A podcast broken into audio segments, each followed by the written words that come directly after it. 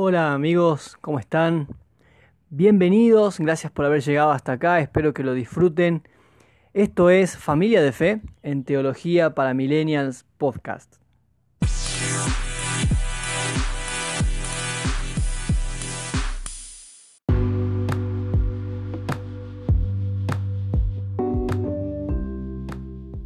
Como te conté en el episodio anterior, el 2010 fue un año muy especial, fue muy particular.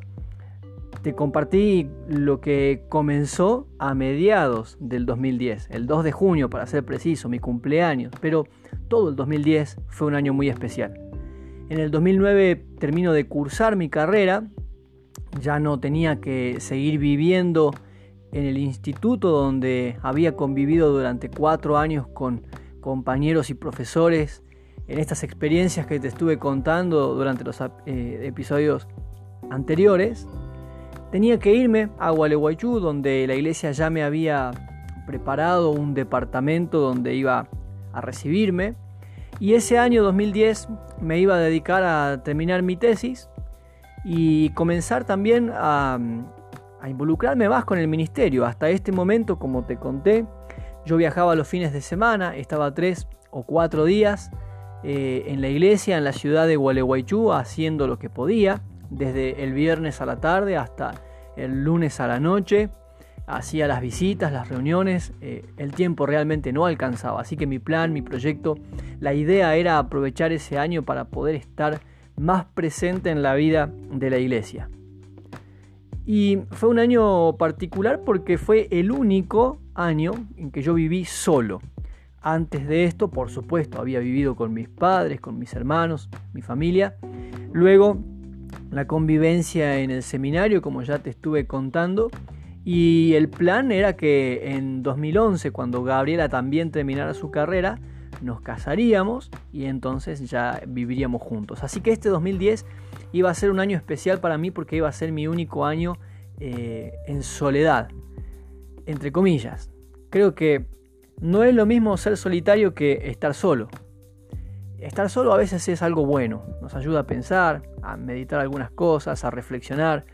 Eh, si tenemos la costumbre de ser introspectivos, estar solo ayuda.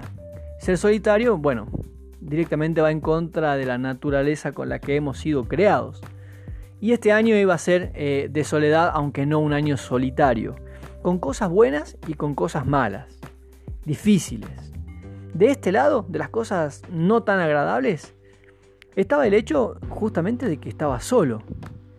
En el día no se sentía tanto, yo me levantaba por las mañanas, tenía mi tiempo a solas con Dios, después salía a hacer visitas, eh, había algunos abuelos, ancianos de la iglesia que no podían asistir a las reuniones porque, bueno, su edad ya les impedía moverse como quisieran, así que sobre todo en las épocas de frío, estaban aislados y me gustaba ir, estar con ellos, escucharlos, eh, contarles la palabra del Señor, la iglesia, lo que estaba pasando.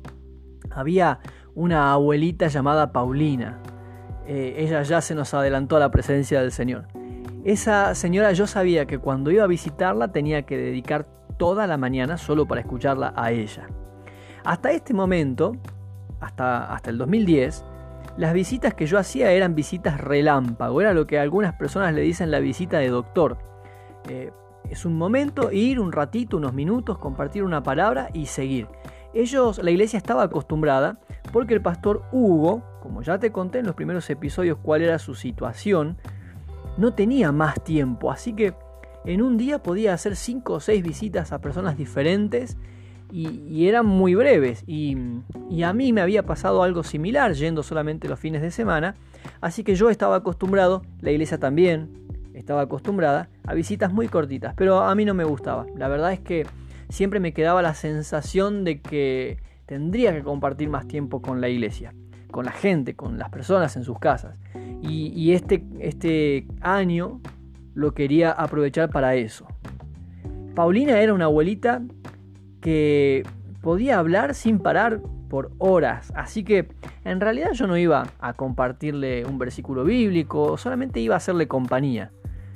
Su esposo, Osvaldo, tenía ya un estado muy avanzado de Alzheimer, donde eh, perdía la memoria en, minutos, es decir, no se acordaba de lo que había pasado en los últimos 30 o 40 minutos. Él solía estar sentado en una, siempre en la misma silla, mirando por la ventana, y ese era su entretenimiento. Mirar hacia afuera y ver lo que pasaba. Era muy, para mí era muy agradable estar con ellos. Sí, a veces tenía la agenda muy, muy, muy llena de cosas para hacer, muchas actividades, y yo sabía que estar ahí era no hacer ninguna otra cosa durante las siguientes tres horas, pero era necesario.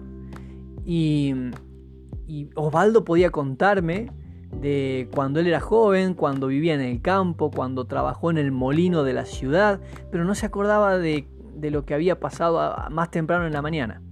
Paulina, por otro lado, tenía una excelente memoria para todos los detalles y estaba muy bien informada, a pesar de que no iba a, las reuniones, ella sabía todo, sabía quiénes estaban, quiénes no, quién se casó, quién se bautizaba, quién tuvo un hijo, así que esto la hacía sentir también parte de la congregación aunque ella no pudiera estar presente.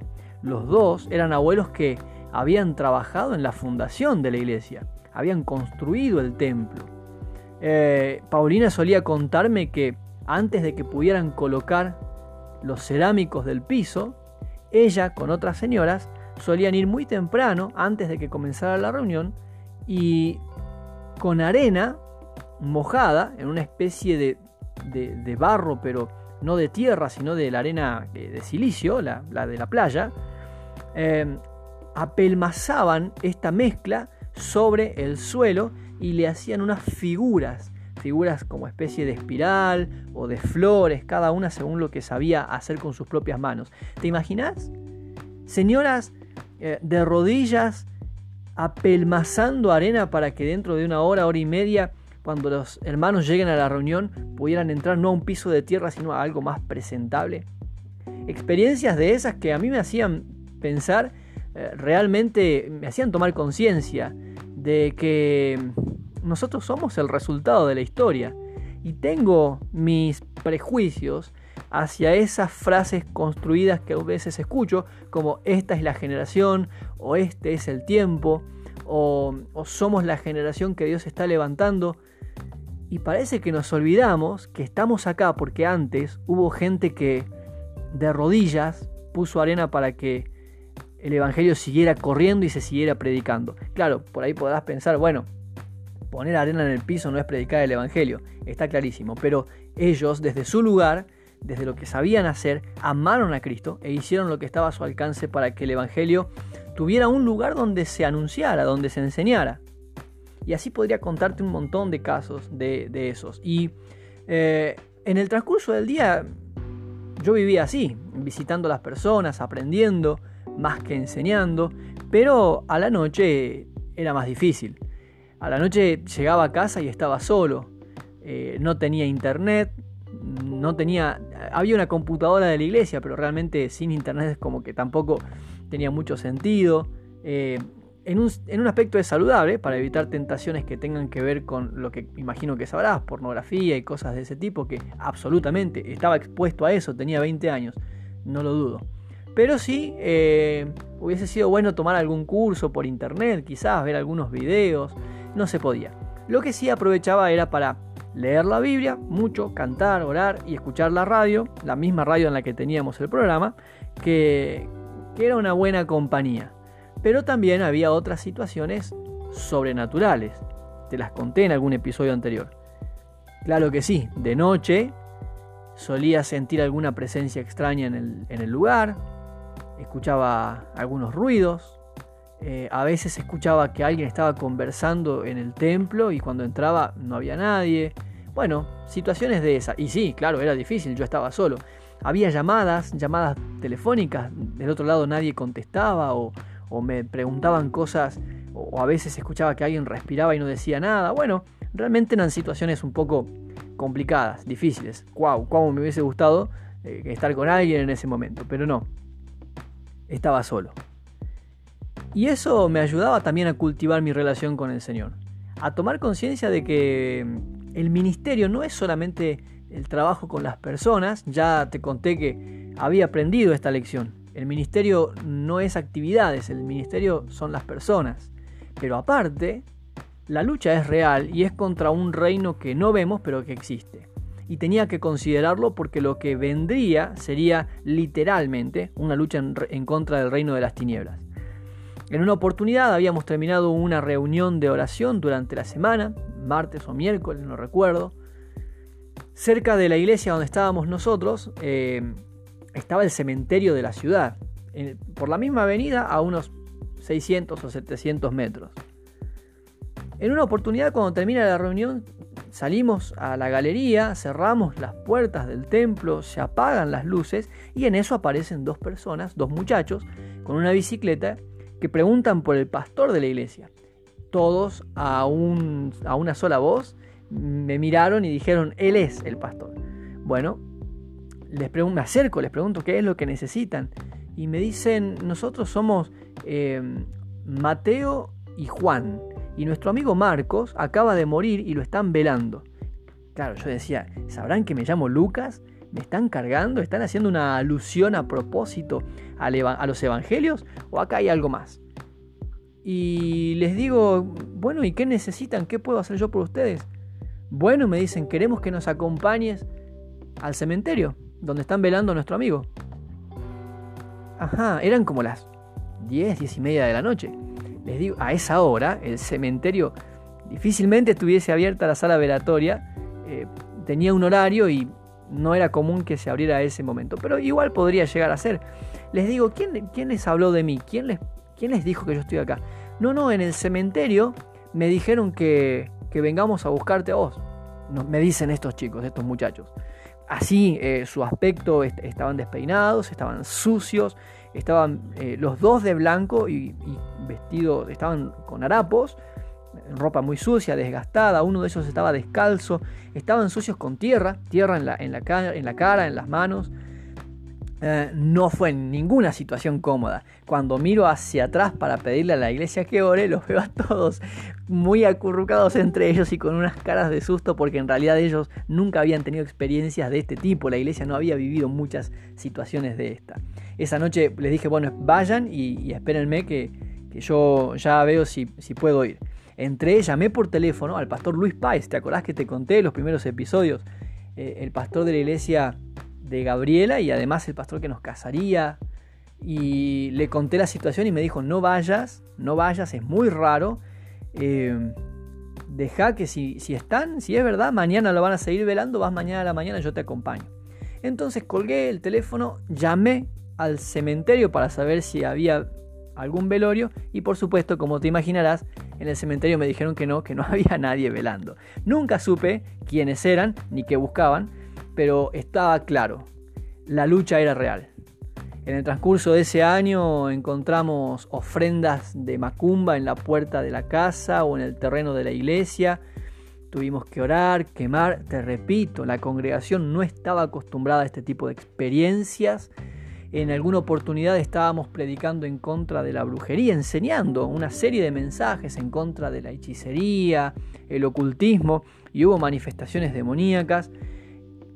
Y, sí, la, iglesia comenzó a aprender, la, gente, los hermanos comenzaron a aprender que esto era en serio, pero como te digo, a la noche cuando yo llegaba a casa, las luchas las tenía solo. Y esa era una de las cosas tal vez más difíciles. Después había cosas muy lindas. Uno de los hermanos, eh, la mamá de, de José, mi vecino de enfrente, te había contado ya, había inaugurado su propia roticería y de vez en cuando me llamaba por teléfono y me decía, vení, ella trabajaba con la hermana, generalmente estaba su esposo también ahí, entonces me llamaba, el cuñado me llamaba y me decían, vení a, comer unas pizzas, a comer unos sándwiches, así que como sabían que yo estaba solo, me invitaban para que vaya a cenar con ellos. Eh, bueno, había muchas cosas lindas realmente. Y mucho tiempo a solas con Dios, que fue la mejor ganancia o la mayor ganancia de ese año 2010.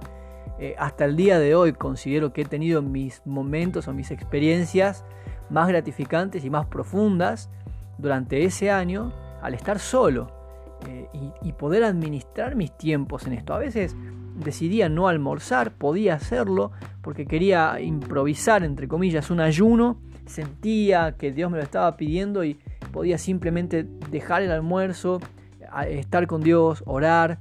Eh, no tenía horarios que cumplir porque, bueno, no estaban las responsabilidades de, una familia y de organizarnos como, como, hogar. Así que fue una experiencia con, algunos gustos amargos, eh, pero que al final, en el balance de todo el año 2010, tengo que reconocer que fue un buen año, un año de mucho aprendizaje, un año de evaluarme a mí mismo, de aprender y como te dije recién, de cultivar una profunda, una muy estrecha relación con Dios. Al final de ese año terminé mi tesis, presenté, fue aprobada en diciembre del 2010, me recibí y me entregaron mi título y comenzábamos ya en el 2010 también a planificar nuestro casamiento. Eh, compré los anillos de compromiso, estábamos planeando si haríamos fiesta o luna de miel o las dos cosas. Bueno, en el siguiente episodio te voy a contar sobre eso. Pero este fue un breve resumen de ese 2010 tan especial para mí. Y por supuesto, como te conté en junio, comenzando la experiencia de dar clases en el instituto donde yo mismo había estudiado. Espero que lo que estás escuchando te sirva, que te ayude. Si hay algo que quisieras saber, no dudes en escribirme. Me encontrás en las redes sociales, Lucas Torres con Z al final en Facebook, Lucas Miguel Torres en Instagram también, Lucas M Torres 54 en Twitter, también puedes escribirme lucasmigueltorres@gmail. No te olvides de escuchar las playlists que tenemos en Spotify relacionadas con el libro anterior, Una vida como la tuya, y también con este podcast Familia de Fe. También en nuestro blog, Teología para Millennials, siempre vas a encontrar algún artículo que puede ayudarte en el desarrollo de tu fe. Tenemos recursos, recursos gráficos, audiovisuales en las redes sociales. No dejes de visitarnos, de seguir, de escribir y por supuesto, me encantaría saber de vos, desde dónde nos escuchás y cómo es que esto te está ayudando. Gracias por estar. Te espero en el próximo episodio de Familia de Fe en Teología para Millennials Podcast.